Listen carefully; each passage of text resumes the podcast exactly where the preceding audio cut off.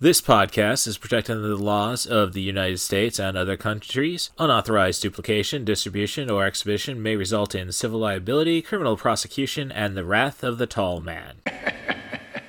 Boy!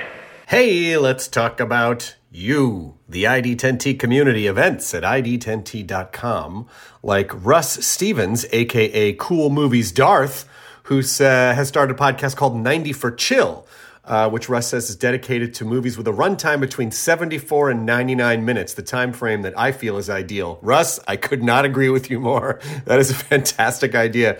Russ goes on to say there are times you need a cinematic fix but don't have time for the latest Scorsese masterpiece or offering from a comic book universe. There's also times when you know you need a conclusion to prevent a binge costing you a whole night. My guest and I try to follow these guidelines as we chat up features that are definitely worth your time and are beyond easy to make time for. 90 for Chill, the podcast, can be found on all major podcast platforms at 90forchill.com, and that's spelling out 90, N-I-N-E-T-Y, 4 F-O-R, chill.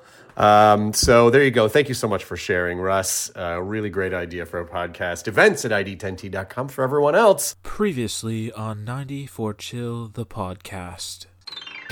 He's a rocker.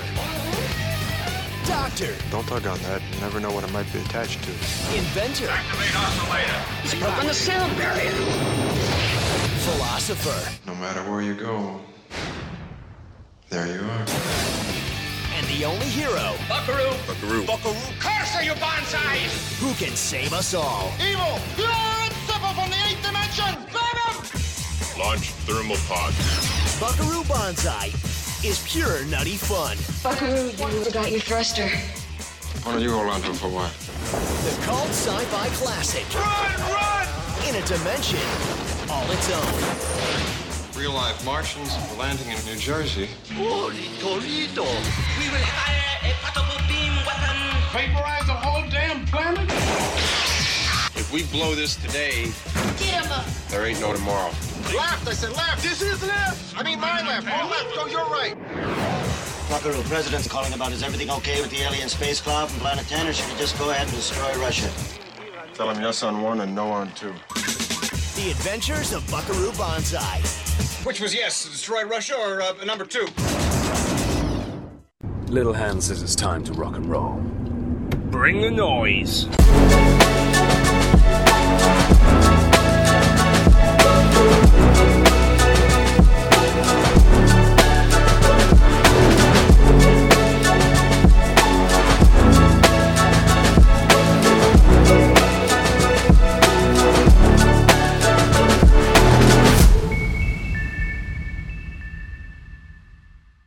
That's just weird now thinking about Oklahoma being Boomer Sooner.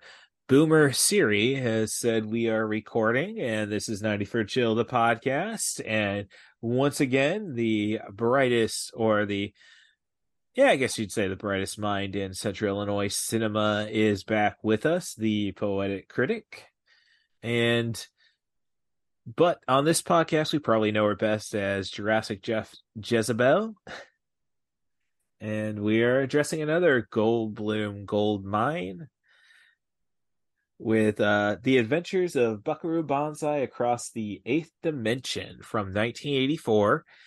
So, as I say, this movie's runtime officially, I think, is 142. But, you know, 4 minutes of it's the credit, and these guys basically doing a curtain call. Right. So, you know, I don't know. Was that a little too goofy for you? No, I like the curtain call.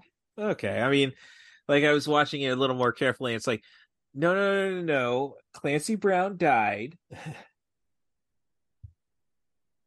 It's like the director doesn't really, like, these guys know they're doing a movie strictly for nerds, which I think is a fair statement, which explains the lack of box office or sequels. Well, as I was saying before we started recording, there's some pretty complicated reasons why we didn't get more Buckaroo Banzai material than we might have otherwise. Well, yeah, but as I started the Blu-ray up, they're running my peripheral. It showed the MGM Lion. This is a Shout Factory Steelbook release for myself.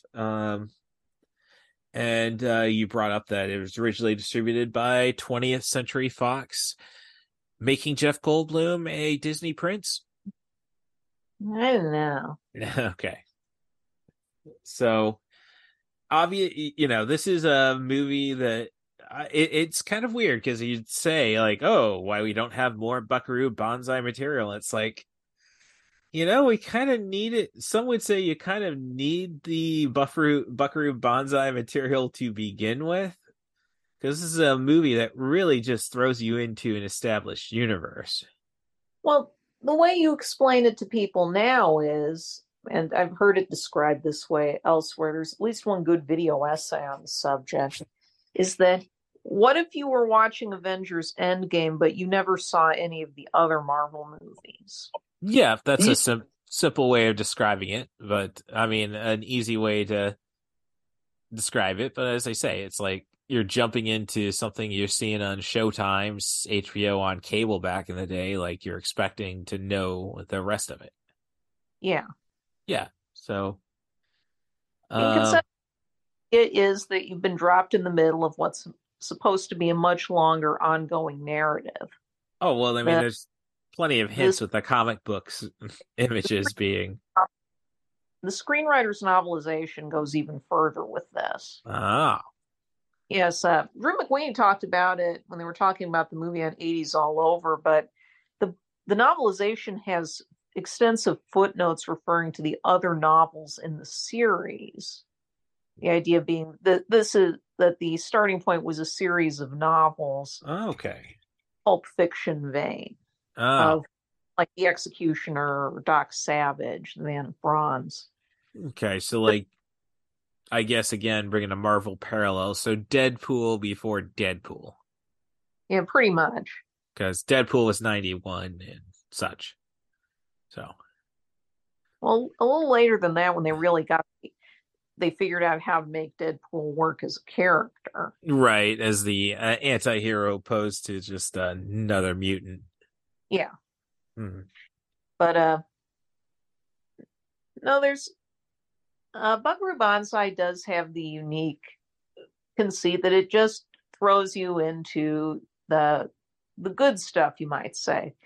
Mm. I mean, one of the biggest problems that the comic book movie industrial complex has seen is that almost everybody starts with the origin story movie, and after a while that gets boring. Oh, well, and no, there's plenty of examples of, like, beloved movies without the origin story. Say Punisher Warzone. It has a lot of supporters. And well, don't know any of them myself. Well, how did this get made? We're big supporters of it. I'm going to talk about a movie that doesn't really do the origin story. I was thinking more like Batman 89. Well, you say that, but every time there's a new Batman, with the exception of Clooney, they kind of, in case you missed it. Yes, that's become a running gag that every iteration of Batman's going to have to depict the backstory at some point. I haven't seen Batman, the Batman, so. Right. Well, I think that is an exception. Okay. Yeah. That they just start that, about 2 years into Batman's career. Mm. The Lego Batman movie just briefly acknowledges that Batman doesn't have parents. Right. And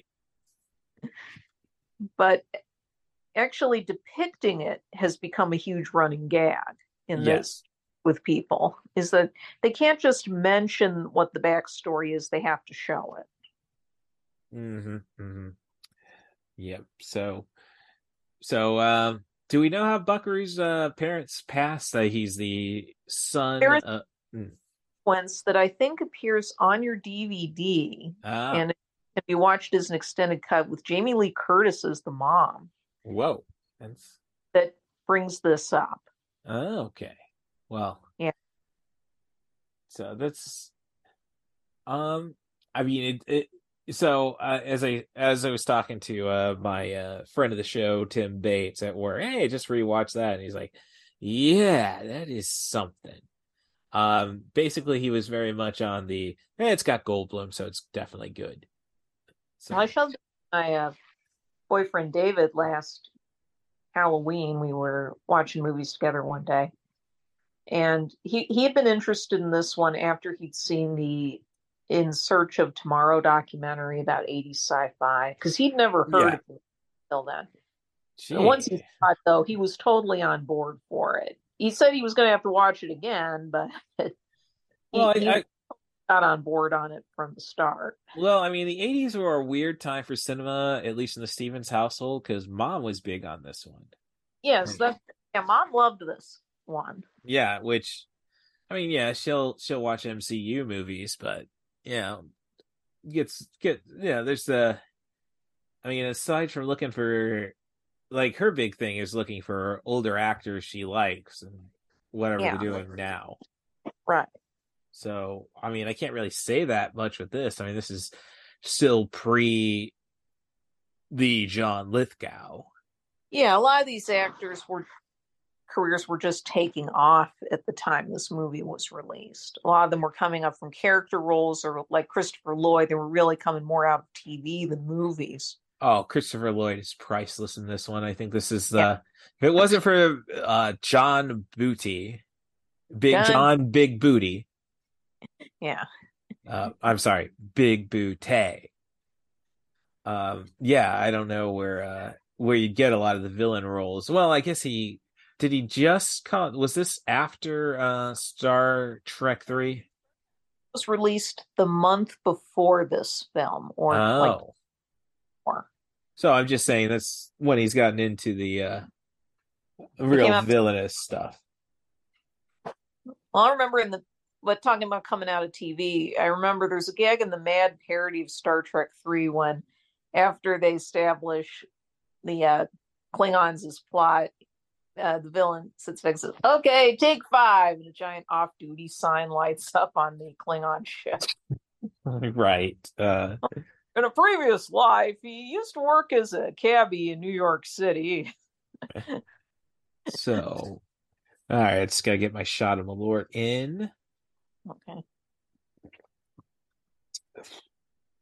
I don't know what other podcast is promoting that stuff, but I mean, I could at least use. I mean, it was a big joke at the what do you know trivia, which is Chicago-based.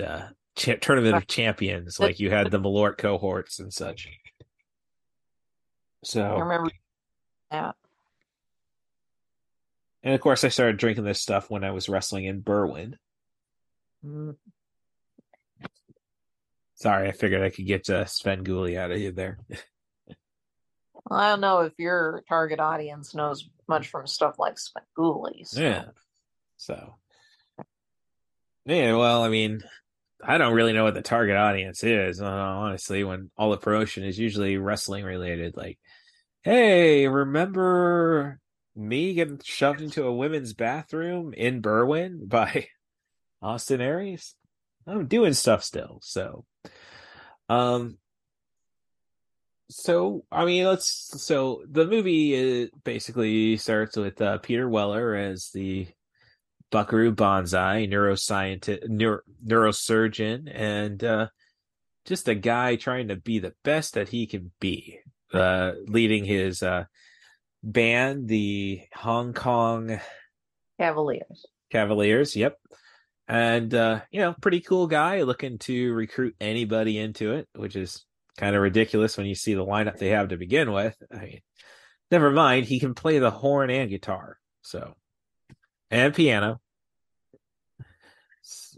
And, his next big attempt was to follow the works of his mentor. That would be Professor Hikeda, and who was partnered with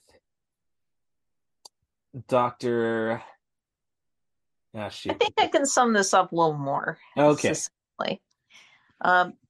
As the movie begins, Buckaroo Banzai is working on a jet car project involving an oscillation overthruster, which looks a lot like the thrust capacitor in some images. Yeah, I don't know if that was intentional or not on the part of Robert Zemeckis and company. But which was a project that his mentor had been working on back in the 1930s with one Dr. Emilio Lizardo. Mm-hmm. That Jekar tempt, well, it didn't go so well. Yeah, you kind of need jets to begin with. That's true. But it left Lizardo seemingly insane, although it's actually because his body is now playing the host to the leader of a group of banished aliens from Planet 10. The Red Lectroid, yeah, right? Yeah, Red Lectroids, who were banished many years ago to Earth. And in fact, their arrival is what the War of the Worlds broadcast of 1938 was actually trying to warn people about before the aliens erased Orson Welles' memory. Which is essentially the first time Jeff Goldblum ever did the coincidence, catch a cold. I mean, like, yeah, that's one of his first big exposition dumps in a movie. Yeah. Yes, yeah. Anyway, Buckaroo Banzai successfully manages to not only break the sound barrier, but briefly travel into the eighth dimension where the other Red Lectroids are as yet imprisoned, most of them anyway. Mm-hmm. When Emilio Lizardo, who has been institutionalized in an asylum, and a very low rent one at that, yes, finds out about it, he starts making plans not only to escape, but to convene with the other red Lectroids to gain control of the overthrusters so they can free the captives from the other dimension and return to their home world. And I only brought up the color of the Red Lectroids because they are so there are two different species of Lectroids. The others are Black Lectroids, who are quite aware of what's going on down on Earth, and eventually task Buckaroo and his colleagues to either stop the Red Lectroids from escaping, and if they don't, they will have to, the Black Lectroids will instigate World War III by triggering a nuclear exchange between the U.S. and the USSR. So they only have about 24 hours to figure this how they can stop them. And I only bring up the colors again because I didn't really catch on to the race concerns until my most recent rewatch. Yes. Since all the Red Lectroids and Black Lectroids can assume what appears to be human form to human eyes. Otherwise, my boyfriend called discount Klingons, basically. Right, but what I'm just saying is, like, our Black Lectroids... Okay. Black Lectroids appear to us as basically Black Jamaican people. Red Lectroids appear as white redheads, basically. Oh, I did not catch on to the ginger bit. All right. Well, no, they're all pretty much redheads, aren't they? Well, they're definitely soulless. So, all right. So, yeah. So, of course, in the meantime, Buckaroo's got his own tour dates to hit with the Cavaliers, and he comes across a Pretty, who appears to be the spitting image of his late wife. Yes, Peggy. Yeah.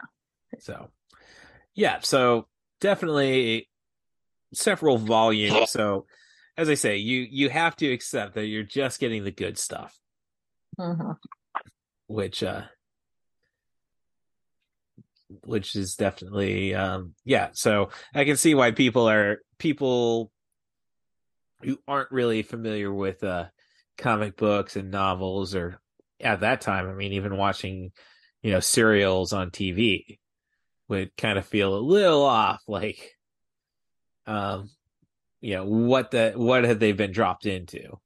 So, and this is a movie, though, that I think is still very 80s in a sense. No, it's a completely 80s version of pulp aesthetic. This is now just a few years into MTV, There's a definite new wave riff in the Buckaroo and his band's aesthetic. Yes. Well, the backing band that appears in the club scene is actually Billy Vera and the Beaters. Ah, all right. The actual, which was a group at the time that had a few hits, like I Can Take Care of Myself and songs like that. Mm-hmm. No, it's definitely being more, not trying to be a completely ground up piece of world building, the way a lot of the sci-fi films of this period were trying to be after Star Wars. Okay, yeah, I could definitely see that. So, I mean, that kind of preaches this is a better version of The Ice Pirates. Right, another movie that came out that same summer. Oh. 1984 was a really big push for sci-fi movies. I mean, most people think of 82 as right. E.T., The Thing, Blade Runner. 80s, but 1984 is almost as thick on the ground.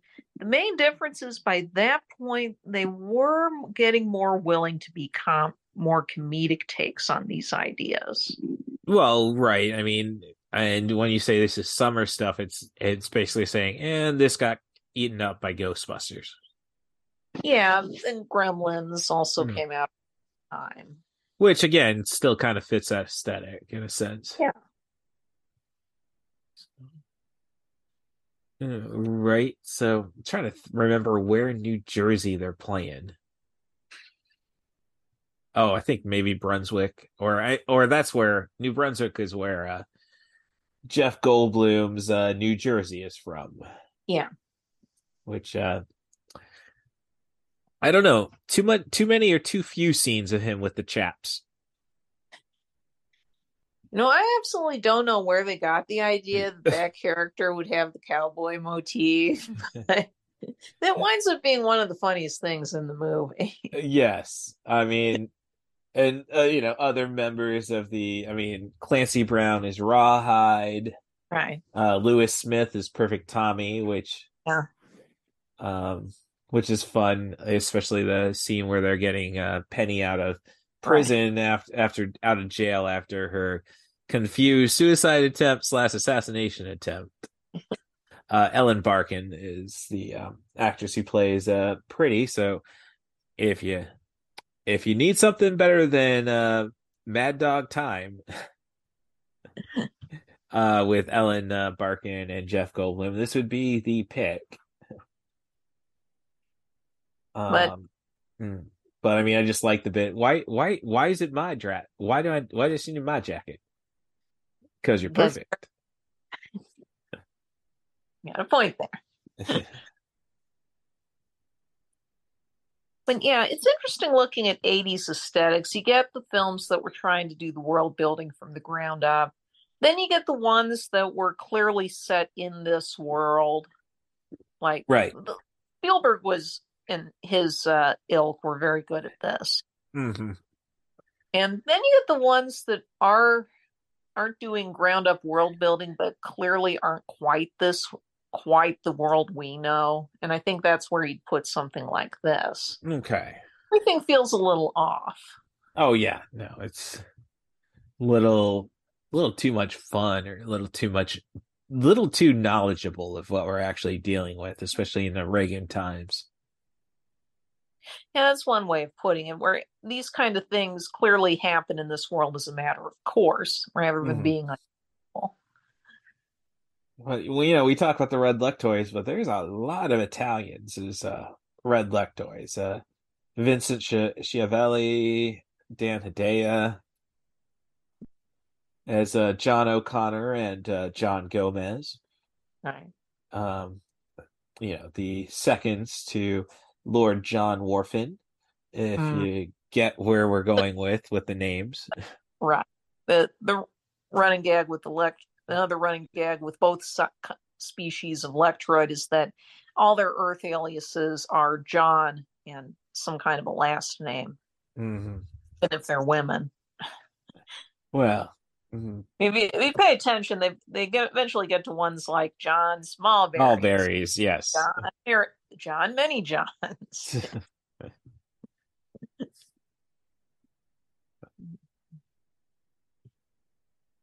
But I'm talking about 80s sci-fi, mm-hmm.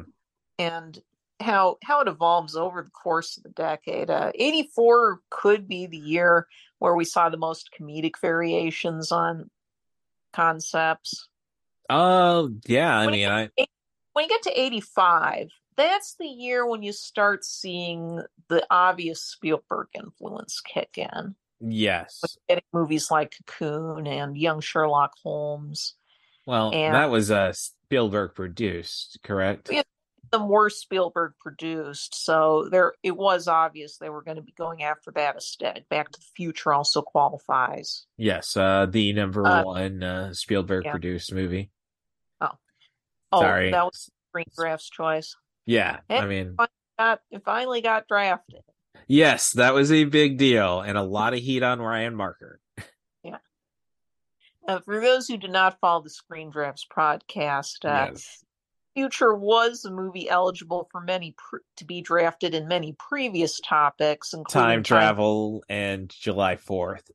Yeah, July 4th releases, but only recently was it finally drafted into one of the lists. So. Yes, it gets crazy with the Disaster Girls podcast dedicated to disaster movies, and their influence on the top 10 is darn near scary. So. But 1985, you see the obvious Spielberg influence everywhere, whether he has a hand in the production or not. And that's also the year Joe Dante's Explorers, which he did very well in the produced by draft as well. And I was actually thinking, hey, do you got any Spielbergian vibes on the Santa Claus movie? Santa Claus the movie? No. Okay. No, Santa Claus the movie is really a different kind of filmmaking altogether. It does kind of have that feel of the Euro producer trend of the 80s. For those who are not familiar with 1985 Santa Claus the movie, this was from the producers of the Christopher Reeve Superman films, among a few other productions, but that's what they would be best known for to, I think, your listening audience. And as a kind of a Euro mega production, what Dino De Laurentiis was doing with stuff like Gordon. It was their attempt to do a major spectacle based around the Santa Claus legend. Well, it's a fun John Lithgow performance. But there's not really a Spielberg influence on that. Well, and I bring that up when you also think of Roland Emmerich and what he was doing around that time. That's more. Yeah, that's a very different kettle of fish. No, stinky sardines there.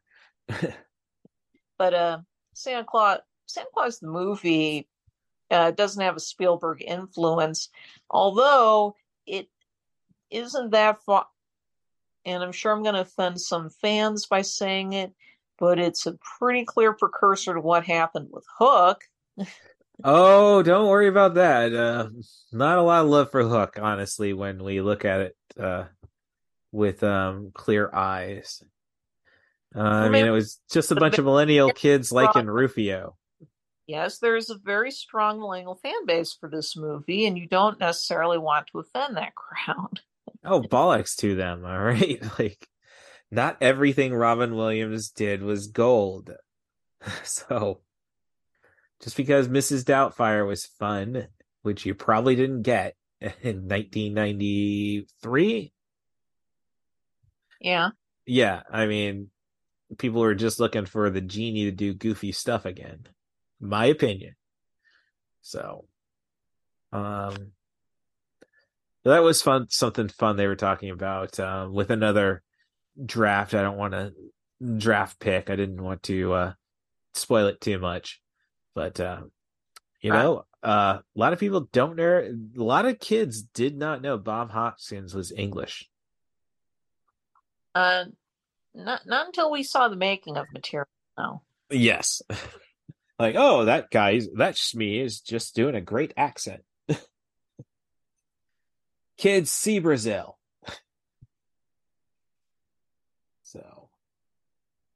So, I mean, I don't know. It's really,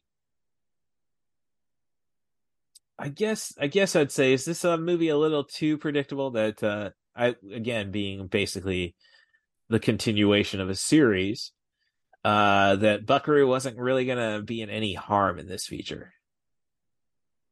Yeah, it is that kind of a story, I suppose. I mean, it's the story where you know the good guys are going to win going in.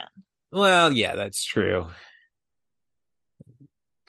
So, no, it's not a movie that's about emotional stakes or torque in any way. Right, and I guess with that said, is that something that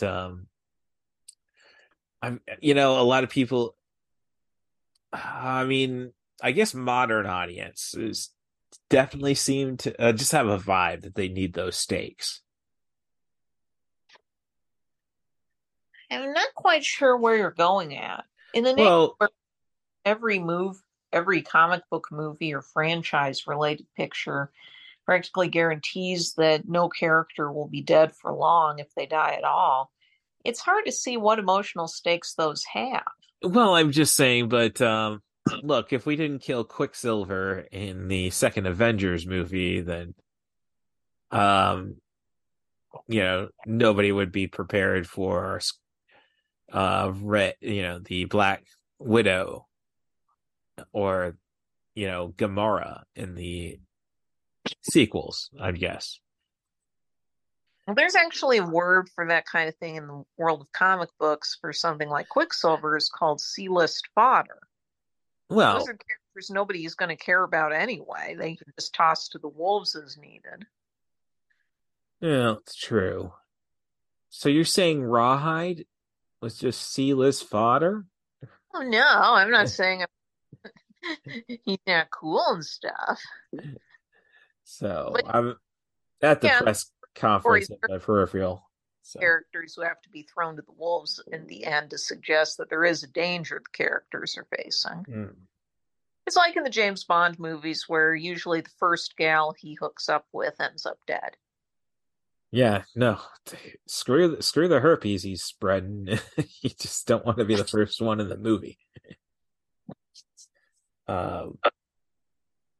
So we're at the press conference in my peripheral, and you get that vibe that kind of just pops up out of there about Penny just knowing everything that's going on. Right. Well, there's an explanation for this in the novelization, but I don't want to go into spoilers. Okay. Yeah. No, I appreciate that. It's an explanation for this. Mm. So. But this is basically, again, like I was as I was discussing with Tim at work, there's a lot of like everybody had to be all in on pretty much like everything's established to make this movie work. Yeah. So I mean, of course, I guess that's a benefit of having such, great character actors in this movie. Tom Baker, the most famous of the classical Doctor Who's, put it that one of the most important things, if not the most important thing, that you had to have as an actor to be the Doctor was that you could just rattle off techno babble and exposition at a moment's notice and make it sound convincing, even if it didn't actually make any logical sense if you looked at it. Okay. So this movie basically requires a whole cast of actors who can do this. Right. Yeah. I mean, you look at it from a I mean, just from the lead standpoint, Peter Weller, I don't think he's ever really worked as a leading man in a traditional sense. I mean, his probably his most famous role is the original RoboCop. Yeah, three years later. Right. I think he never really had a lot of traditional leading roles. Mm-hmm. Okay. Although he could, I mean, he was able to carry movies as needed in genre films like Leviathan in 1989.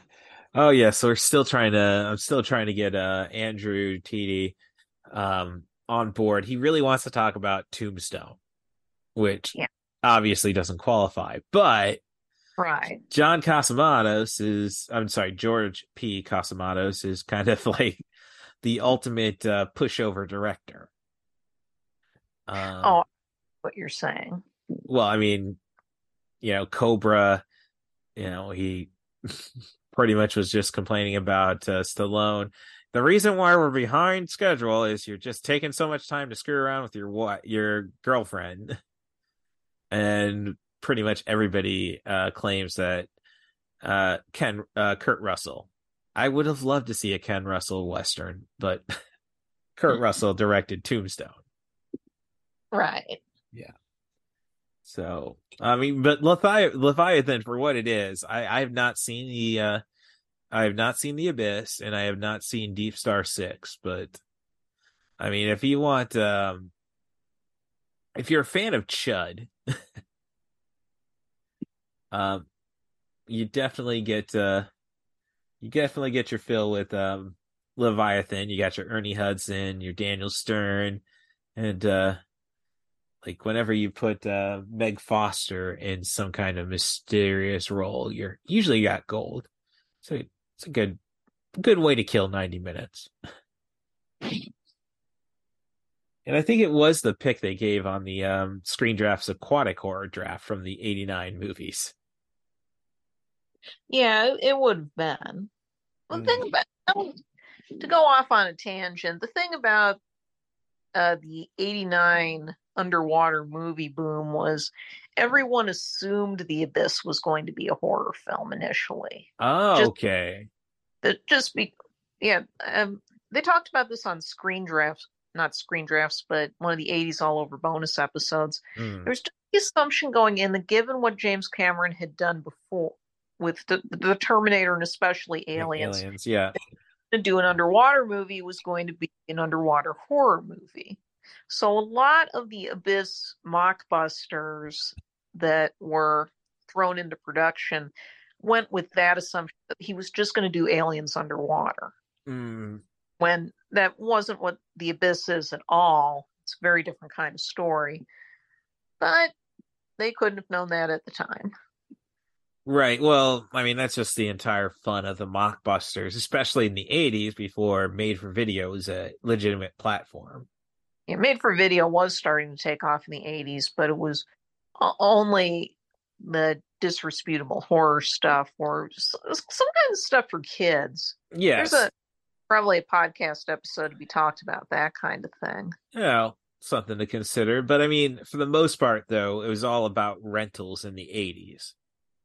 Yeah, it was mostly a rental market back then. Right. So, I mean, with streaming now, I mean, it's about that time, but I would say by the mid 90s until streaming, mockbusters is all about selling you stuff because like Abraham Lincoln Zombie Hunter was, but it's all about beating to the punch, which brings us to probably our everybody's most favorite dare I say mockbuster studio in a sense, as in Canon? Canon,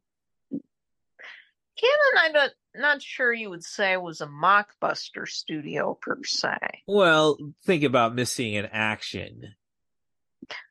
And that's true. Yeah. Something that would qualify. Right. But producers, the way the exploitation market always works is that you are trying to grab onto trends as soon as you can.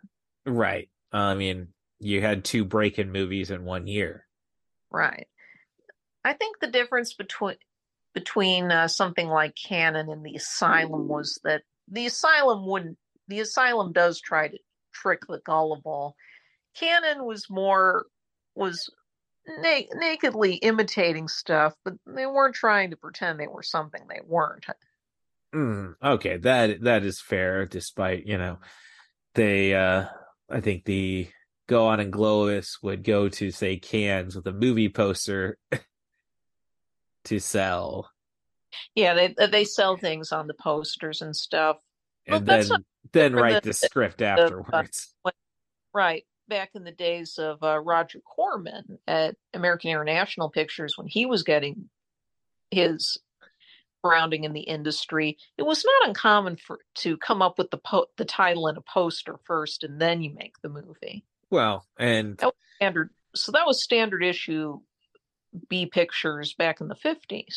Well, okay, I can see that. I'm just more accustomed, I guess, to the Full Moon features and Stuart Gordon experiences. Like, the entire thing about Castle Freak was just a image on the wall, and like, so what is that?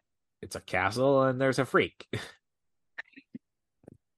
So I mean, I guess that with that thought, this movie is a Jeffrey Combs away from perfection, but granted, he didn't do Reanimator till a year after this.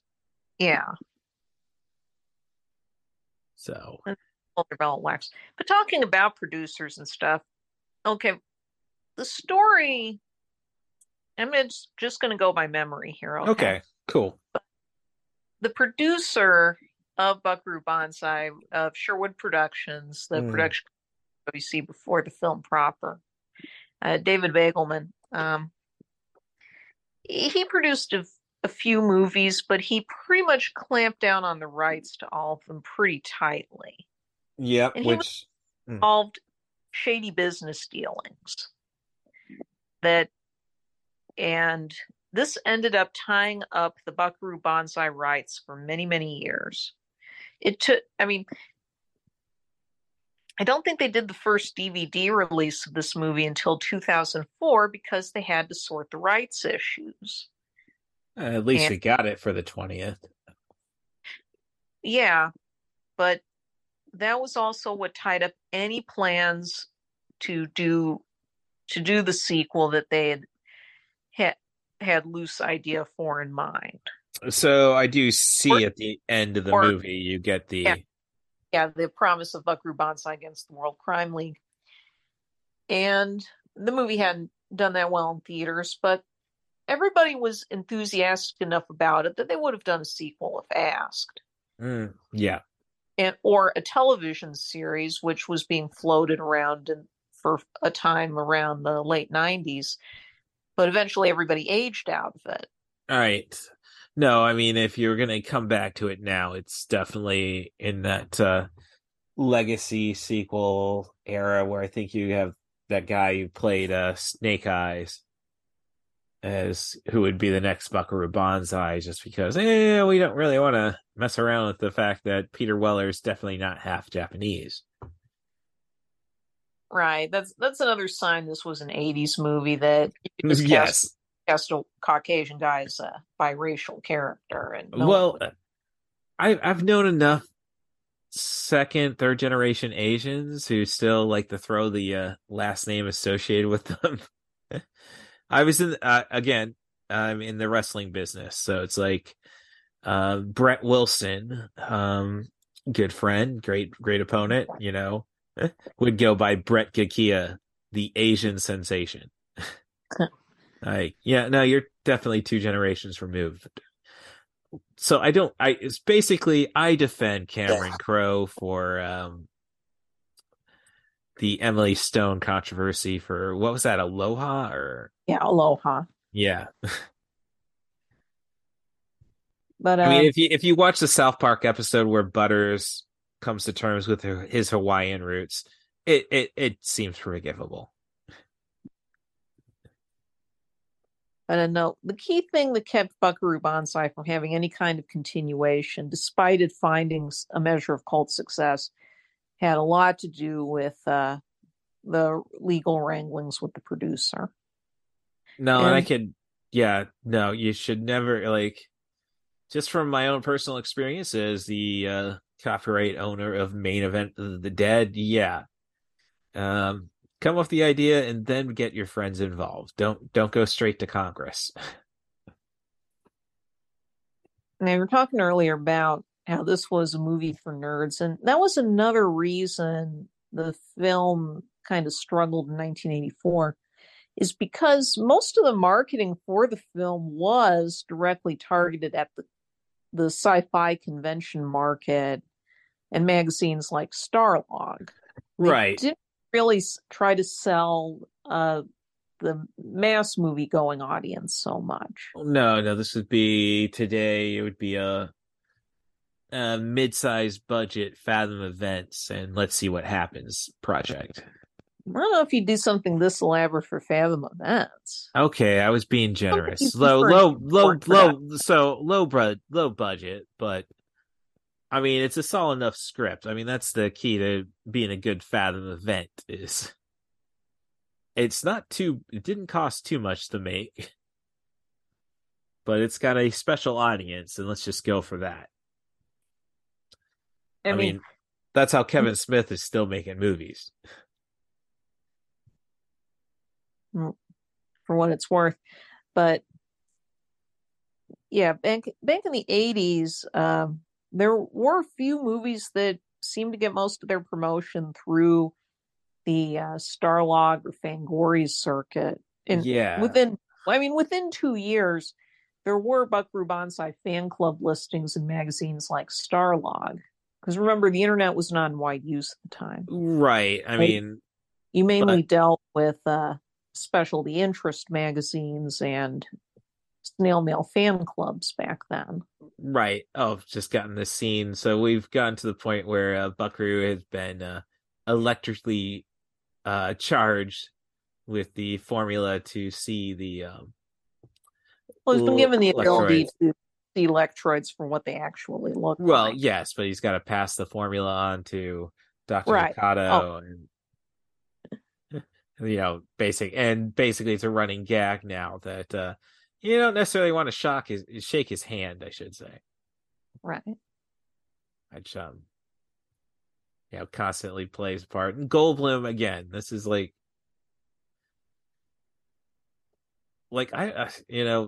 it's almost surprising that Goldblum got the fly, because it's like, oh, we know where to plug this guy in. I mean, it was almost an exposition drop in, say, Annie Hall. I mean, I think it speaks for the attitudes of the feature at many points. What was it? What's my motivation? No, I forgot my mantra. Oh, okay. Which is weird. Has Christopher Walken and Jeff Goldblum been in anything else? Or have they actually shared the screen, I should say? The Complete Works podcast covered several movies in which they both appeared, but they never have shared time together on screen. I mean, this goes back not just to Annie Hall, but The Sentinel in 1977. They both have roles in that. Same year as Annie Hall, but... Wait, you listened to part of the Man of the Year episode. Yes. Yeah, I didn't, but, you know, that was still 2006. Like... Yeah, and there's hope. But no, Walken and Goldblum came out of the same New York base when they got their acting careers underway. So they actually turned up in I think 4 movies have both actors in them. The other is really early 1976's Next Stop Greenwich Village. Right, I've heard of. Yeah, which also has Bill Murray in it, which is a whole different set of crossovers. Yeah, very weird, because Murray didn't go on Saturday Night Live till the 75-76 season, correct? No, 76-77. Oh, okay. You see, I just thought he was immediately filling in for Chevy. Right. So. But, I mean, now obviously Buckaroo Banzai in this feature is a national treasure. He's basically got his fan club supplying with helicopters. to get out of situations. Yeah, this is another throwback to Pulp Fiction. Characters like Doc Savage have, besides the direct sidekicks, which in this movie it's the Hong Kong Cavaliers, you know, they'll have a group like the famous spot in different fiction. They'd have the hero has some kind of group of sidekicks. Mm. I mean, it goes like the Fabulous Five, I want to say. Mm. Even Sherlock Holmes, actually, Buckaroo Banzai, when you get to the Blue Blazer Irregulars, which is what you're talking about here, that's in the tradition of Sherlock Holmes's Baker Street Irregulars, who were the people on the street he had contacts with. Right. Oh, no, and it goes back to the a lot of serials you would see on Mystery Science Theater 3000 in the early days. Like, oh, yeah, in the early days, like Commando Cody and the, right. the Republic serials. Mm-hmm. They tackled back then. So, but... There is something to be said. The Buckaroo Banzai and the Pulp Fiction tradition did kind of get a mini revival in the mid 80s after Raiders of the Lost Ark did its own spin on where it's been pointed out that Raiders of the Lost Ark isn't directly in the style of 1930s serials. No, it is not. Right.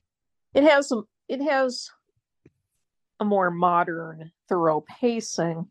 That didn't stop them from being kind of a boom in pulp fantasy and fiction concepts in the mid-80s to try and imitate the success Raiders had. Mm-hmm. There were actually a few movies like this, and it could be easy to confuse the titles.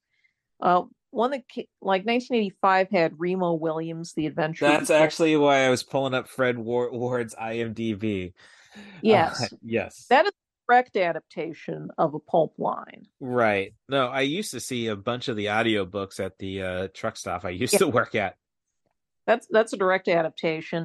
Mm. 1986 had more of an indie effort in this vein called Jake Speed, which is kind of like Buckaroo Banzai. It's a story about a woman who her sister gets kidnapped while she's traveling in France into a white slavery ring. And the woman doesn't know who to turn to for help, but it turns out that the main character from a popular series of pulp novels that her grandpa reads is actually a real turns out in the movie's universe to be a real person who goes on globe-trotting adventures with his sidekick, and they make a little extra money by writing books inspired by their adventures on the side. Mm-hmm. So, and they go on an adventure to save the sister. So this all ends with the League of Extraordinary Gentlemen. Well, I mean, that's Alan Moore. So again, disconnect the Alan Moore from the cinema, and League of Extraordinary Gentlemen in a sense. Well, yeah, in a sense that kind of brought the pulp kind of a deconstruction of pulp attitudes. Mm. I mean, talking about other pulp fiction that was getting adapted, when Cannon decided they wanted to knock off Raiders of the Lost Ark, they adapted some of the Alan Quatermain story. Right. Yeah, I was familiar with that. Yeah. And I've seen those because, you know, I've seen a chunk of the Cannon output. And the thing about the movies like Jake Speed and the Alan Quatermain movies is that they... when you talk about an 80s sensibility, the problem with a lot of the pulp adaptations was they weren't 80s enough in how they treated minority groups or other cultures. Okay, so with that said... of sensitivity, but there are some truly alarming portrayals of peoples in the Cannon Alan Quatermain films. Well... And which is because a lot of these movies were actually filmed, you know, on the continent. Right. Okay. I was about to say, well, I mean, Remo Williams, it's pretty racist. And didn't that guy get a supporting actor nomination for that movie? Or at least a Golden Globe or something? Yeah. In that movie, Joel Grey plays a Japanese guy. Korean, but. Yeah. And Joel Grey, famous a Jewish stage actor, plays a Korean guy. Mm. And that was one of the higher end attempts to do pulp. You don't want to see some of the stuff that turned up in the canon films. Oh no, but... no. Like, yeah, you either go from canon forward or you don't go back to canon. Yeah. 90 for Chill, the podcast, proudly presents to you Allie's Accessories Shop on Etsy's Trash Feature Review.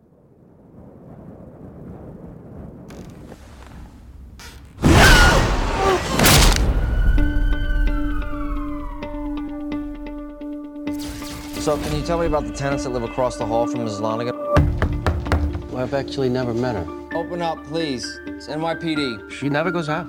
Ever. It's a little strange. Well, this is Columbus Circle, sir. Nothing seems strange around here.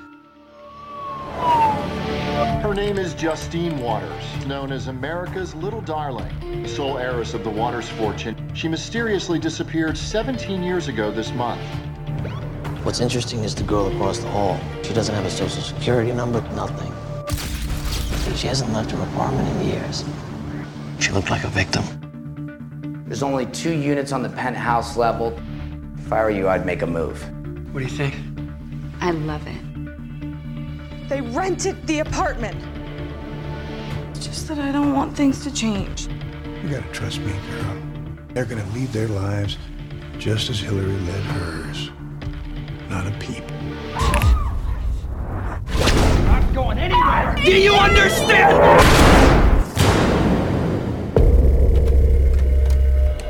Do I call 911?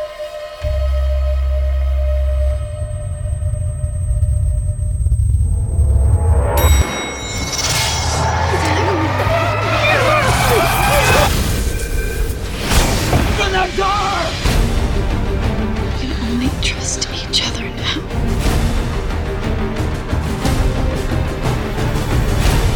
You are who I think you are. You're at the center of something very dangerous. We have to do it now. This is the one we've been waiting for, Charlie. I don't want to run from the cops.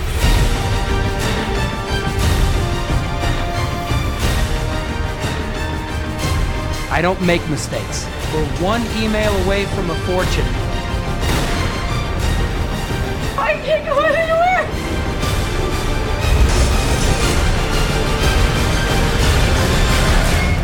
$720 million.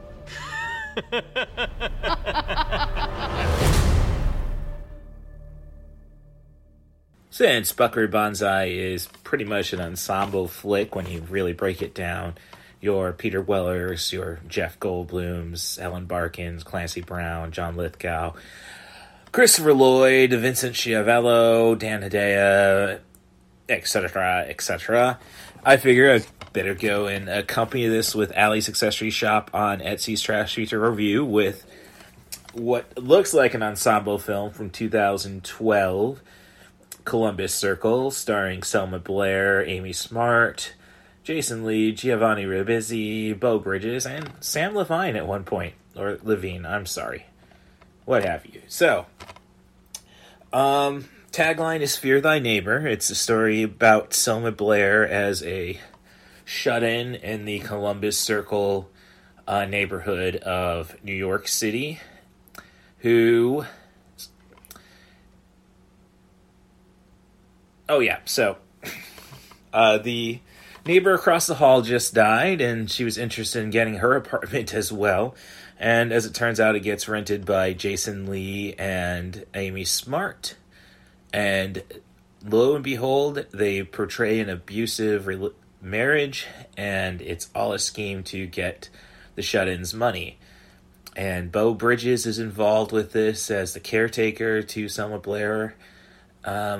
So it really kind of works out for a 90-minute movie because you'd expect some cat and mouse in this. Kevin Pollak actually co-wrote the screenplay with George Gallo, writer of Midnight Run, amongst many other movies.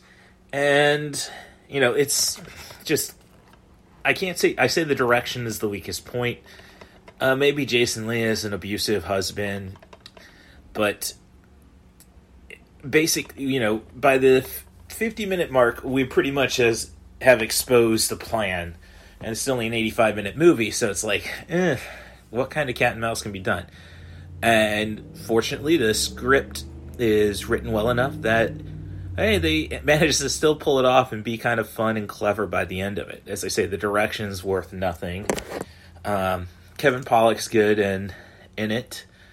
And Selma Blair's fun. You know, it's a lot of fun, though, if you think of this as the low-budget threequel to Hellboy, since Selma Blair's character in that franchise is hiding from her own dangerous powers. And essentially, what's to say this isn't the same character? Aside from, you know, reality. But it is distributed by Universal Pictures. Same people who did Golden Army, Hellboy 2, The Golden Army. So I don't think it's that far of a stretch. Superman! There would be that second wave of trying to do pulp characters in the 90s after Batman hit it big. Right, which obviously, again, means Tim Burton never read comic books. But in that pulp run, you know, like that was when we had the adaptations of The Shadow and The Phantom and so forth. And they were still running into failures to properly adapt the material for modern mores. Buckaroo Banzai is not the most progressive. You did have Russell ever, but I'm just saying, with The Shadow, you did have Russell Mulcahy as the director. So that's not a good start. But Buckaroo Banzai is not the most progressive movie by modern standards, but it's, I mean, aside from not as bad as it could have been in trying to make pulp work for the 80s. Well, I'm just saying this is definitely not the worst by any stretch. I mean, though, the worst bit is the fact that you have, again, Buckaroo Banzai being a Caucasian who's supposed to be of a Japanese father. Again, I've already defended that. You can send me a check later, Cameron Crowe. So, because, I mean, I love the race element that we have. You know, essentially, the black people are the good guys.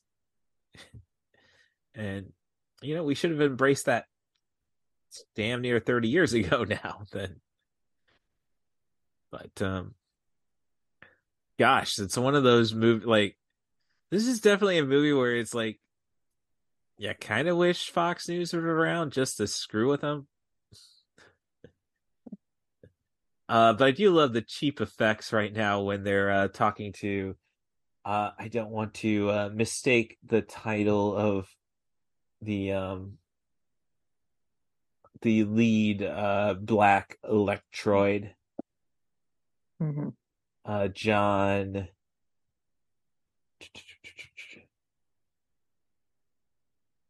Oh shoot, come on. I know they had her name pretty high. John Emdall. Right. So if anything, this movie might be offensive to Jamaicans, but I haven't looked at all the IMDb's. But I love the cheap effects on these goggles, which basically look like bubble wrap. Now, bubble wrap was still relatively new in the 80s. Well, bubble wrap was introduced a lot later than people might think. It was introduced in the mid 70s. Yes, no, I knew it wasn't a 60s product, but well, one thing with bubble wrap was that it was used in creating one of the Aliens and one of the early Tom Baker Doctor Who serials. And it looked a bit creepier back then than it would once it became more commonplace. Well, yes, granted, but I'm just saying, like, well, they spray painted it to make an alien larva, basically. Right. I'm just like, well, that seems even expensive for Doctor Who. All things considered. Just going back to a robot chicken when the nerd gets on the TARDIS. oh no, these are civilization. Oh yeah, really? What did that cost you? A penny? I'm sorry, a hay penny? What did that cost you, sir? Oh, a hay penny. There's also a lot of jokes about Snoopy's house being bigger on the inside as well. Yeah, that's a running gag that goes back roughly the same time as Doctor Who came along, but Schultz couldn't have known about.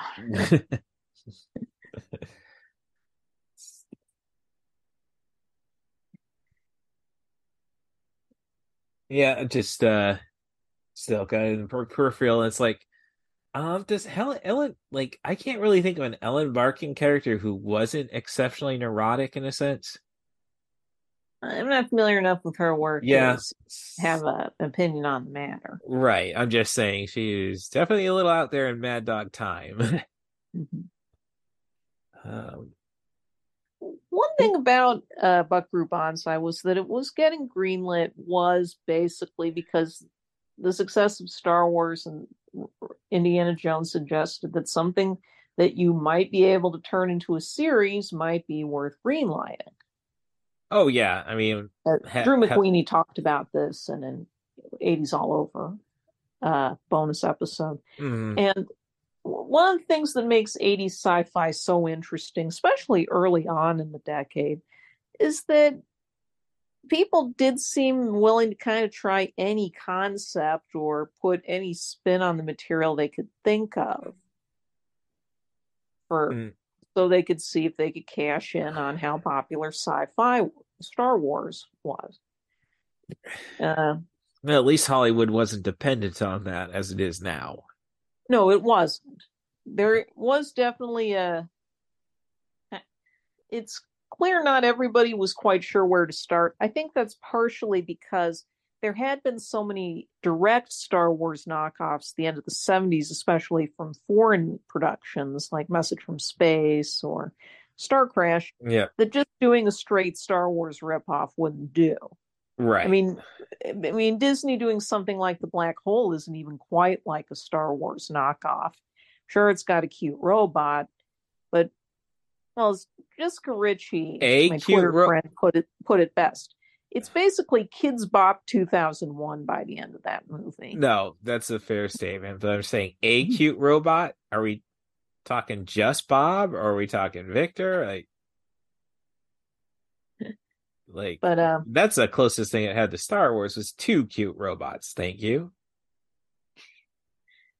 Right, but the bigger studios were trying to think outside the box because between Star Wars and the other big sci-fi fantasy things that broke at the end of the 70s, like Close Encounters of the Third Kind, which is a different kind of space adventure, or the Dungeons & Dragons taking off, you had a lot of interest, weird ideas being floated around the major studios. Kind of a, what can we take just one element of Star Wars and build a movie around it, which is said to be how Universal Pictures greenlit Heartbeats. Apparently, the story goes, there was a survey, said the thing people liked best about Star Wars was it had cute robots. So the thinking is, well, why not make the whole movie about the cute robot characters? Well, where will that take you? Should have waited till the animated series failed. So, or as I look up at my Ewok cell. Dungeons and Dragons is really popular, so what can we do with a medieval fantasy where we could work in a lot of character types? Yeah, the fun thing though is you still had the adult theme stuff because recently the Windy City double feature show did a bi-weekly podcast, did a triple feature of Time Bandits, Time Walker, and The Sword and the Sorcerer, Albert Pion. Yeah, Albert Pion's Breakthrough. Yes. Which I was reading. I have this wonderful book of old sci-fi and fantasy newspaper ads from the 80s and 90s. called Ad Astra. And it mentions that Sword and the Sorcerer actually did better at the box office than some of the big studio fantasy releases that year. Mm. It was probably Pyn's biggest success as a filmmaker, financially speaking. Oh, yeah. And set up the whole rest of his career. It came out in the spring, and it did more business than Tron did. Yeah. Oh, I love me some Albert Pion just for the hell of it type stuff. I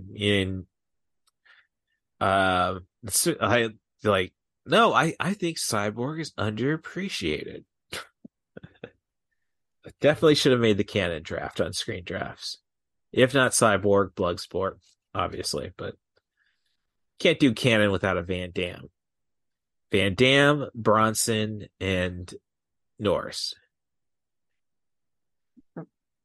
That's Michael Dudikoff Erasure, and you know it. Hey, I just watched Cyberjack and talked about it on the last episode of podcast. So okay, I didn't know. Oh, who's not subscribed and following the feed? Rate and subscribe on your favorite podcast apps. 5-star reviews preferably. Talk as honestly as you'd like about the podcast and your reviews. I just want those stars. So now, Michael Dudikoff, if you want to talk about him, he is an actor. He didn't know anything about martial arts until Cannon said he's the American Ninja. Yeah. Okay.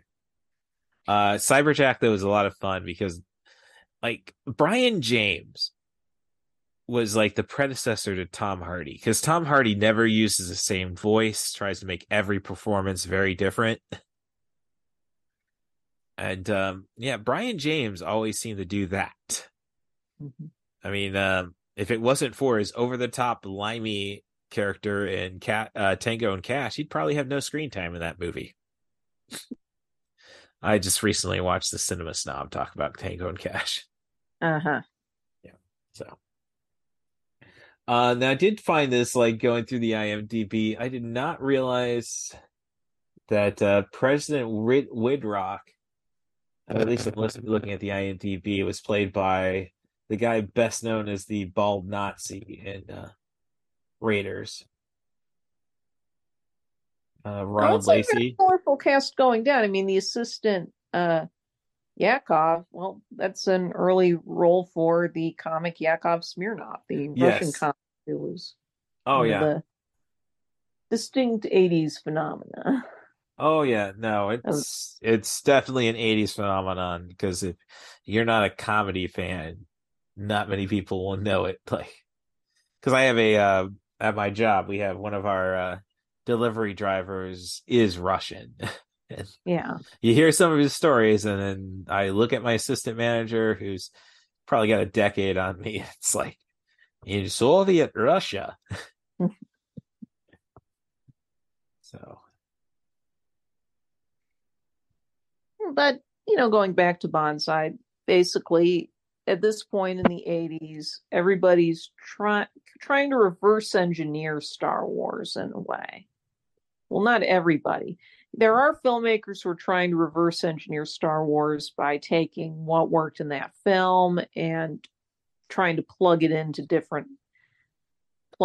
a different script. Or you have people who are just taking elements of what worked and trying to spin something new out of that. Oh, which is where a lot of the best ideas happen. Oh, no, take Star Wars and then try just changing the environment entirely. I mean, Sword and Sandal basically got a lot of inspiration from Star Wars. The hero's journey archetype. Right. That sort of thing.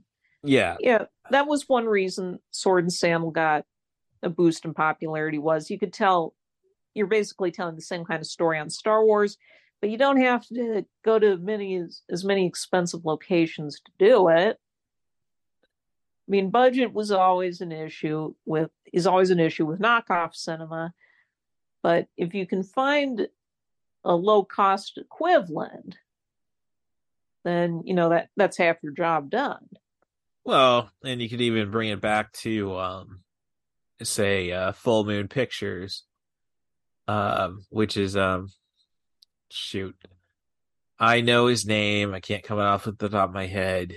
Charles Band. Yeah, Charles Band. A lot of the stuff he does, like, he's more concerned with buying a property just so he can shoot movies in it. Yeah. Yeah. So, you know, it's like, or like what Roger Corman did with Battle Beyond the Stars was he does this pretty, very enjoyable Star Wars knockoff. And they spend a little extra money on doing some decent model work and stuff. And then they recycle that model footage and the James Horner music into a ton of other productions afterward. Galaxy of Terror, The Forbidden World. Yeah, Forbidden World, Galaxy of Terror, Space Raiders. They're all built into different extents around reusing a lot of the model shots.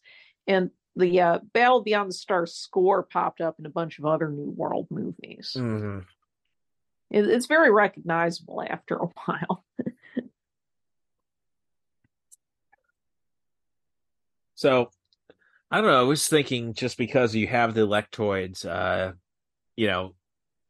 and aliens described as humans. I mean, that was a big boom around that time too. I think with the aliens, the alien features, basically you're always looking for a new Kane. Rest in peace, Ian Holm. well yeah, the what TV Tropes calls human aliens. Mm-hmm. Because again, that helps on your budget if you don't have to do tons of alien makeup all the time. Because one thing you do notice in Buckaroo Banzai was the budget for the makeup was relatively limited, which is why the Red Lectroid masks, most of them aren't exactly expressive. No. I'm just now getting to where they're taking the gas to mm-hmm. Jeff Goldblum again. I mean. Okay, so this movie is basically a must-see for any Jeff Goldblum fan. Yeah, it is kind of one of the key early roles. Yeah. And there's kind of a direct connection between this and one of the other foundational Goldblum movies, is that W.D. Richter, the director, had previously written The Invasion of the Body Snatchers. Oh, okay. Yeah. This is directed by that movie's writer. Oh, right. Richter had an interesting career around this time. He also scripted the 1979 Dracula. He was kind of a... script wasn't the problem with that movie, I will say that. a big figure. Fairly popular figure in genre screenwriting at the time. Incidentally, the director of Invasion of the Body Snatchers 78, Philip Kaufman, had just directed Goldblum in The Right Stuff before this movie. All right, yeah. And Invasion of the Body Snatchers is one of the bedrock Goldblum movies, because that's the movie where he found his cadence. Mm. Goldblum has said this more than once, and it is obvious when you look at the really early stuff and what came after Invasion, is that this is where he really found his distinctive fumfering affectation. Okay. For those who don't know what fumfering is, it's what sounds like a stutter. Goldblum talks about this in Wired, a video he did for Wired's YouTube channel, where he explains the way he speaks is not a stutter; it is an affectation he affects. Fumfering it's a Yiddish term, and it it's repeating words and stammering and tripping over it, which all of us do to some extent naturally, but actors usually work to eliminate this when they're performing. I.e. dare I get political, the famous, Joe Biden inspired me to get over my stutter type stuff. Uh-huh. Yeah. So I was just going through Goldblum's filmography because I have a question, but I didn't know he was on Crankacres. Yes, he did. He did 3 appearances. Wow. Okay. 2 of them are as a dirty old man college professor. I think I am familiar with that. Yeah, you saw one of those. And that definitely is kind of dated now. Well, no, I mean, gosh, I don't want to think about my buddy Raul had the "You Got Mail, I Got Mail" guy tattooed on his inner arm. Yeah. And the other appearance he did is the other appearance Goldblum did was as a suburban dad who calls a place to arrange for a surprise party. I think it's like at a Chuck E. Cheese place. Mm. But then he calls back to say somebody spoiled the surprise for his kid. And now everything's falling apart at home. So I just recently saw on Amazon Prime, they have this movie that Goldblum was in with Cyndi Lauper, I believe. Vibes. Yeah. You don't know about Vibes?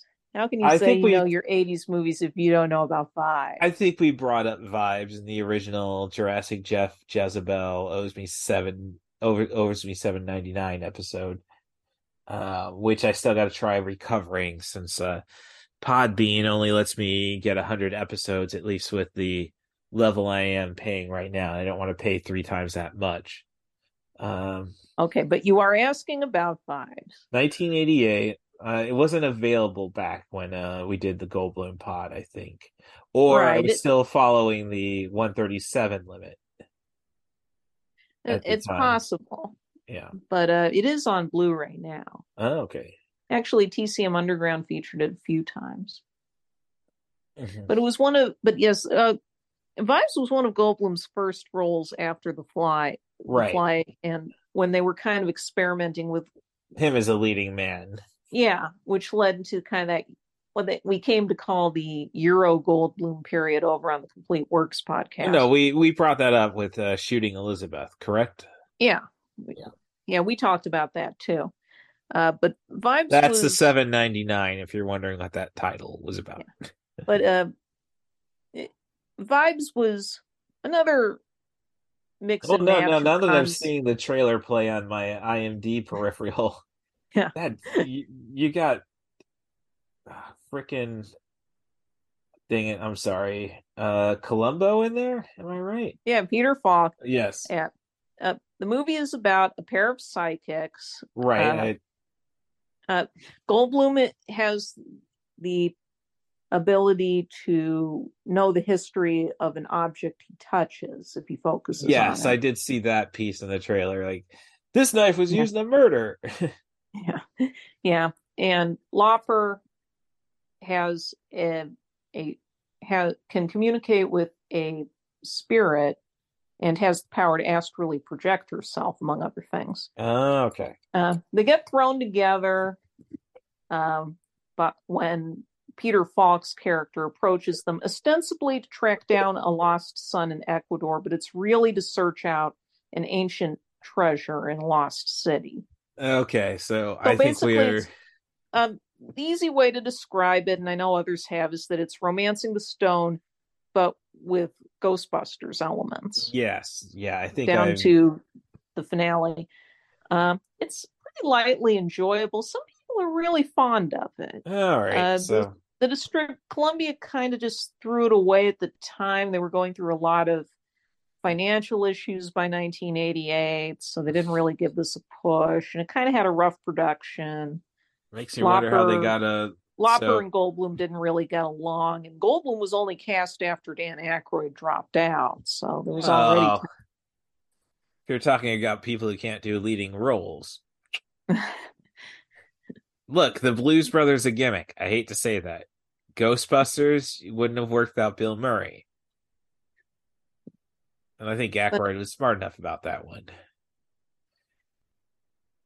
But yeah, Vibes is another mixing and match thing. Yeah, no, it definitely... speaks to that kind of, because we talked about how 1984 is a lot of the comedy sci-fi hybrid movies, but Ghostbusters was the one that took off. So for the rest of the decade, you see a bunch of variations on that. Yeah. So, and, yeah, I was just looking at Ken Kwapis is the director. And Kwapis.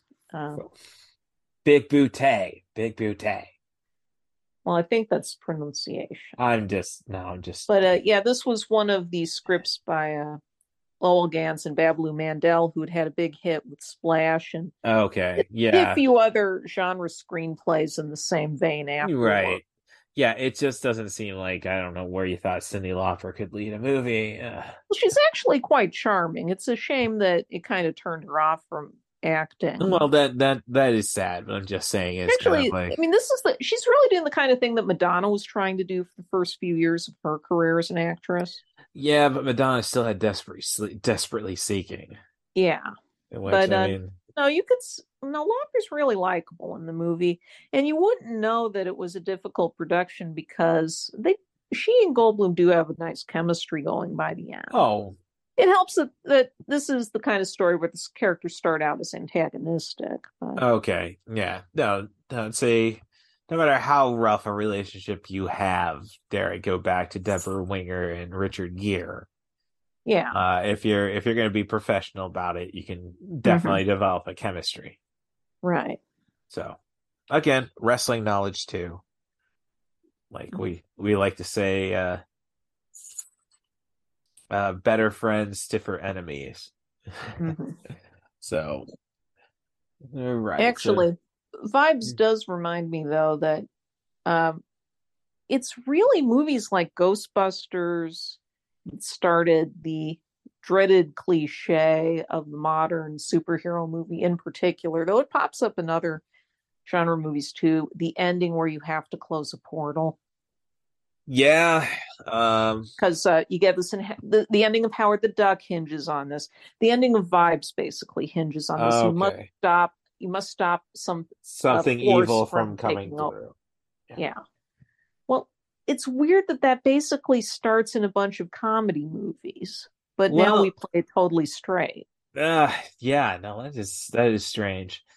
But since when did we start teaching Jeff Goldblum how to handle a gun? I don't know, because we're at the assault on Yo-Yo Dine in the movie. It's like, ha! I mean, they even joke about. I mean, I know the character's not supposed to know. And the character's, kind of dim. He's just happy to be there in a lot of states. Yeah. Yeah. Oh, I was thinking of other movies where you have to close the portal at the end. I think that's the ending of My Science Project, is you have to close the portal. Oh, I mean, I'm trying to think. That's the one with Dennis Hopper. Oh. From 85. Okay. Well, I look, you have to close the portal. There's a thing about Dennis Hopper is like, I don't really know anything myself between Apocalypse Now and Blue Velvet. It's all kind of a blank space for me. Well, but between those, he wasn't doing a ton of work then. Yeah, true. I do know that much, but yeah. And I mean, 86 was really was it 86 where Dennis Hopper was really becoming Dennis Hopper to the modern audience. That's the year he did both Blue Velvet and Hoosiers. And where was Texas Chainsaw? Was that 88? No, that was 86. Texas Chainsaw Massacre 2. Yeah. Which is really like, oh gosh, I don't even want to. Sorry, I watch a lot of What Culture videos. And yeah, you get to see all the. I know way too much about Texas Chainsaw without actually seeing the original movie. And I'm not, it's like, what were you guys thinking? Like, I think Tobe Hooper even had a good clue on what he was thinking with Texas Chainsaw 2. Yeah. And at least Texas Chainsaw 3 has an awesome trailer with the Lady of the Lake throwing the chainsaw to Leatherface. So, I do love, like, they really go full fascist on the Red Lectroids. Yeah. I mean, I guess I should say Red is obviously, this is a communist joke. It probably is. You couldn't really not bring that up in the mid 80s. No. That was kind of the late period Cold War thing. yeah, you couldn't do it in the mid 80s. Like, I'll say best Cold War movie afterwards. I mean, okay, I will say Bridge of Spies, but what do you expect when you combine Coens, Hanks, and Spielberg? But from a fun movie standpoint, would be Atomic Blonde with, but which is more about the Germans, the East Germans resisting the idea of, yeah, it's all ending. Good soundtrack. Naked Charlize Theron. I can tell you my part, like, judging that I'm relying a lot on Andrew T.D. to carry the podcast now. It's like, yeah, we're going for stoner dudes. And now, I just, as we're going through the finale, we're building towards the climax, I should say. Can't help but appreciate our Secretary of Defense. I can't recall the actor's name. Matt Clark. It's definitely got that vibe of your kind of your F troop. I mean, he's eventually trying to negotiate getting the portal jumping stuff from the little black kid. Mm-hmm. So, I don't know. And watching this, it's kind of like, man, we really need more love for Vincent Schiavelli. I would agree. Lucky Charm and Milos Forman's films. Yes. Oh. It was all the way through. Mm-hmm. Which really, Death to, like, the last thing I saw was Death to Smoochie. Yeah, that was one of his last films. Yeah, it was just oh, that was Danny DeVito. So kind of they work together a lot. Right. I was going to say kind of Milos Forman in a sense. Yeah. Because you can definitely tell there's definitely an influence of that on Death to Smoochie. Really a movie that I think was under, like, just maybe was ahead of its time. I don't know. I really don't know. Yeah, I saw it at Westlake, so. It was either too late or too early, that's for certain. Right.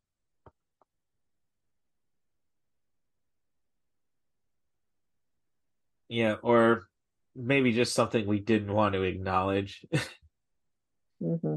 Like, especially when you have the entire Smoochie blackmail bit. Yeah.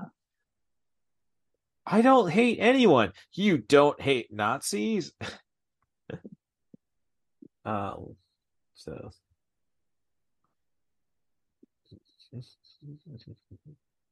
But, yeah, I mean, this, if it wasn't for Buckaroo Banzai, I don't know if Christopher Lloyd was going to be a believable villain. I mean, maybe in a comic sense. I mean, obviously his... It wasn't his first villain role. In fact, he played a straightforward villain in another of the many attempts to do Pulp Fiction in the 80s, which was 1981's Legend of the Lone Ranger. Oh. He plays the key antagonist of the Lone Ranger's backstory, one Butch Cavendish. Oh, and that plays things totally straight. Huh. Roles earlier than that. I just need a creepy grin or a monkey boy joke to feel comfortable. I mean, Star Trek 3 is an all right movie, but it's definitely not an even number Star Trek movie. Despite all the love that Trey and Matt give it. Mm-hmm. I have had enough of you. But, I mean, you can complain about, you know, budget restraints, but it's kind of like in the 80s you have these bits where, like, oh, what's our climax going to be? I can't really say this. The the jet battle or the spaceship battle was overly and I say that again just watching The Lost Boys and how it's like, oh, and the villain falls for that. So but let me see, where are we at? Huh. Okay. So, I don't know, as we talk about Jeff Goldblum being beloved, it's now. I mean, I think Jeff Goldblum is interesting in the sense that I can't think of a direct-to-video thing he's ever done. Jeff Goldblum? Yeah. I'm not sure anything he ever did absolutely went direct-to-video. Well, there was some... He did do some direct-to-cable work at the turn of the 90s. Well, yes, but I mean, HBO was gold at that time. Well, no, HBO didn't have that big a reputation for original productions back then. They were doing them, but most of them, we know, were kind of low-rent. I mean, Framed is an amusing movie, but... But I say that because, you know, Peter Weller, on the other hand, I mean... For me, Peter Weller, direct-to-video, I'm there. Which is kind of like, I don't know, what was he lacking? If he's lacking anything. Because I've seen some, you know, like, I've seen some bad movies with Peter Weller, but they're all, I mean, he is always excellent. I would even say recently did Top of the World, where it's basically Die Hard at New York, New York. Like, which is also like it's a fun movie to watch just for the character interactions you get. Like, where else are you going to get Dennis Hopper versus Peter Coyote, or Joey Pants versus Dennis Hopper? And there's not enough great Martin Cove performances out there. So, I don't know. I'm just like... And then another movie I've seen with Peter Weller, part of the Alex Accessory Shop on Etsy's Trash Feature Reviews, was Shadow Hours, where he does a pretty good job at being a Faustian / hybrid with, say, Tyler Durden, the imaginary friend. So, I don't know. Like, I'd probably have to pull up his IMDb. Like, I'm just saying, you know, you brought up that, oh, yeah, well, he had Leviathan and carried that. And then it's like... Well, I think it was just not a warm and cuddly screen presence that people seem to tend to prefer for their A-listers most of the time. You're saying he wasn't cute and lovely and lovable in Naked Lunch? You see, you're going right into that. I don't know. Again, I did a lot of crazy people. I think you might call it a bit of distance to him. It's very effective in those kind of settings, but you know, it's not that he didn't have the traditional action star build of this period. That no, he was ahead of the time, if anything. Yeah. If anything, it was might have been a bit ahead of the curve. Right. No, it's not until Die Hard do we have some regular-looking guy. I will say, though, he was an excellent Batman in the Dark Knight Returns adaptations. Right. But, yeah.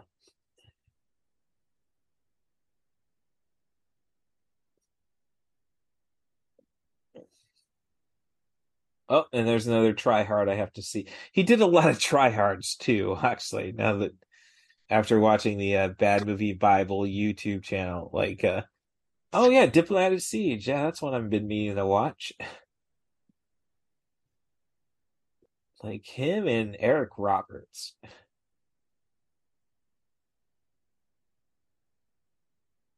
It's almost, I guess.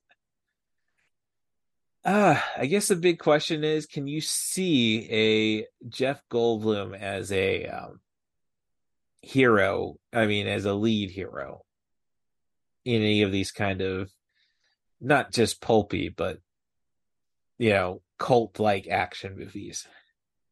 I don't think he was really an action star. Well, not action, but I mean, Bill Murray is not an action star.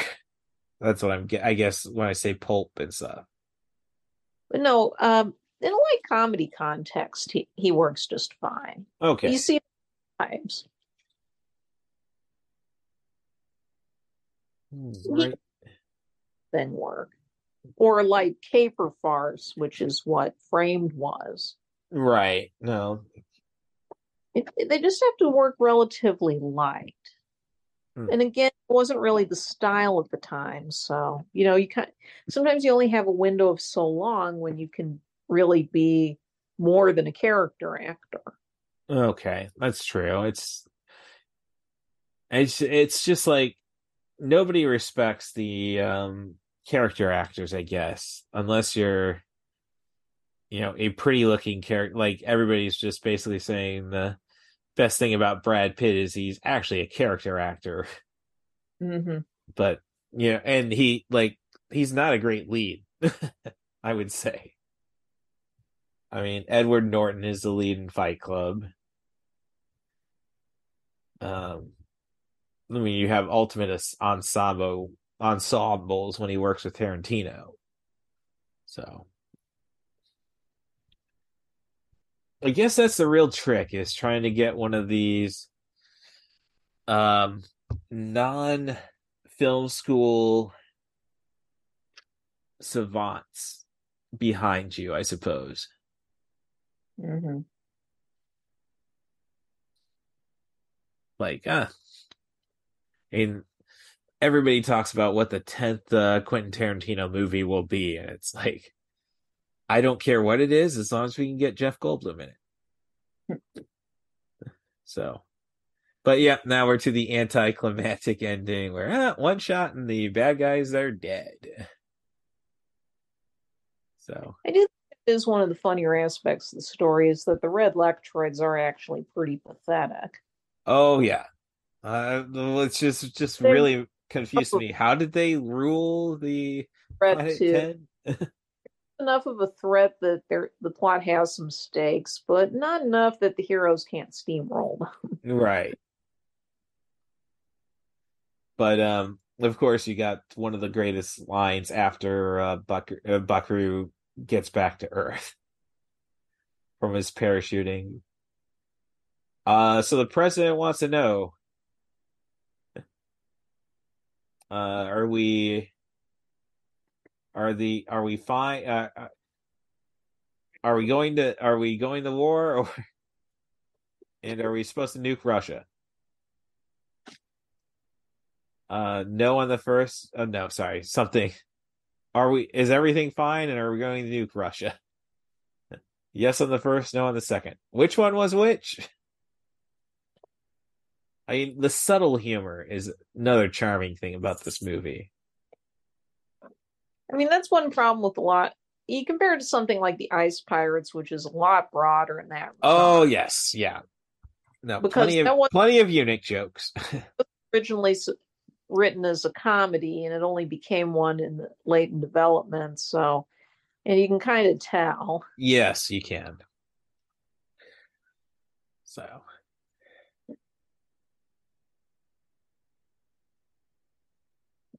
Yep. But let's see. So, no, we just have to bring Ellen Barkin back from the dead, and I'd say that's a movie. So, otherwise, Ben,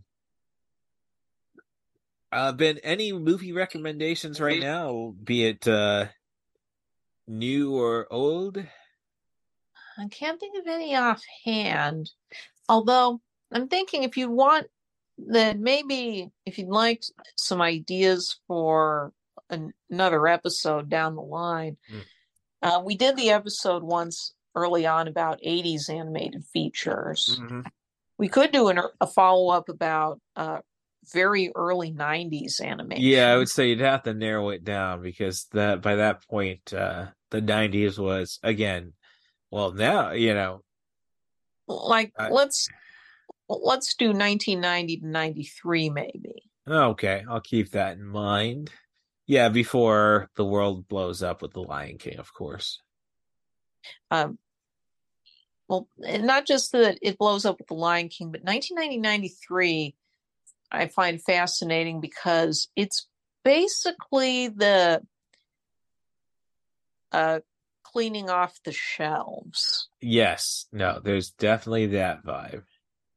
It's not 1994 is the point when everybody's starting to obviously imitate the Disney comeback. 1990-93 is what everybody was just kind of doing beforehand, which I think is more interesting. Yes, no, I could agree with that. So, otherwise, you can keep track of The Poetic Critic on her Letterboxd. That's The Poetic Critic, and otherwise, you, of course, rate and subscribe to this podcast. 5-star reviews, preferably. Talk as much crap as you want in the review box. But keep in mind, I'll reciprocate 5-star reviews. Otherwise, talk trash about the podcast at CatBusRuss. And I guess, you know, it's kind of awkward this week. Thank you very much for the sympathy card again for Little Scamble. No problem. Like, I mean, he's totally screwed up Ava. So Ava's a kind and loving kitty who will kill anything that annoys her, but she has not left my side since Skimble's gone. So I think she just feels like she's got to fill in his role as being the cute little pup, little pet. But with that said, I hope Stacia Harden is smothering the crap out of that little bugger. They are great influences on my life, and I hope they are keeping an eye on everybody's whose life they touched. And now I just really caught on to the fact that Peter Weller, like, did we really need to rappel down a 45-degree angle? And I don't know. Why is perfect? I mean, okay, he's perfect. I was about to say, why is he got his shirt open? And yeah, I will say the Jewish cowboy experience. Like, I'm sorry, I just had Rick Moranis moments because I think he may have won a Grammy for a Jewish country album. So, all right. So, yep. And just imagine the cast walking off as we sign off. Thanks again, The Poetic Critic. If you want to be on the podcast, send an email to rustthebus07@gmail.com. That's RUSSTHEBUS07@gmail.com. Offer me a movie, a theme, a director, an actor, as long as we focus on sub 100-minute material, or you have a clever way of getting us to talk about longer movies, let me know. So thanks again, The Poetic Critic, and you know, look forward to bad mouthing some cartoons. Or praising. I'll talk to you later. I will say that the Spielberg draft did not give enough Fievel love out there. We going west. All right. Talk to you later. Okay. Goodbye. Bye. Can I hear a wahoo?